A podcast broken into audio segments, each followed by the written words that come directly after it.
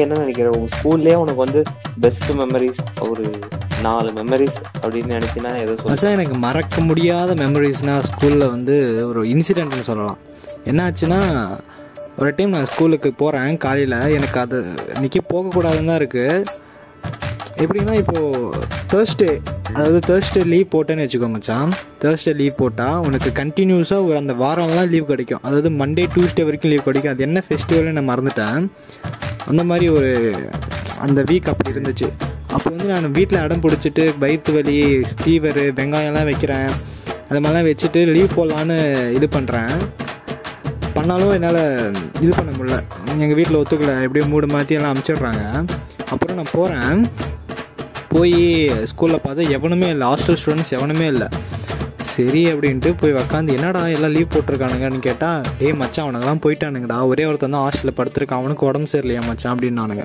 சரி அவனை போய் பார்ப்போம் அப்படின்ட்டு நான் போய் பார்த்தா கண்ணெல்லாம் ரெட்டாக இருக்கு. என்ன மச்சான்? கண்ணெல்லாம் ரெட்டாக இருக்கு. என்ன பண்ணீங்க? அப்படின்னு கேட்டேன். மச்சான் இந்து லேக்கான்னு ஒன்று இருக்குது மச்சான். இந்து லேக்கா ஷேகக்காய் பேஸ்ட்டு அதை கண்ணில் போட்டால் அப்படியே வந்து ரெட் ஆகிடும் அப்படின்னானுங்க.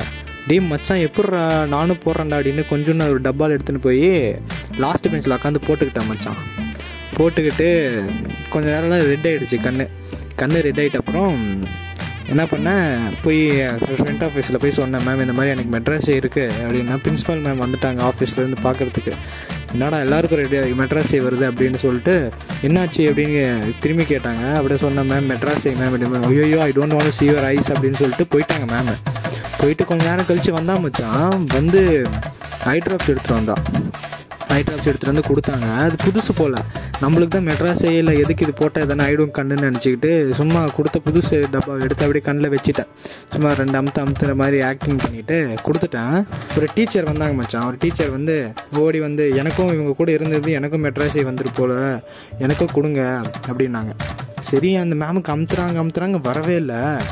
பார்த்தா அது வந்து புதுசாக இருக்குது அப்படியே ஓப்பனே பண்ணாமல் என்னை போட்டு அங்கே அடிக்கிறாங்க மச்சான். டமால் டமால் டமால்னு.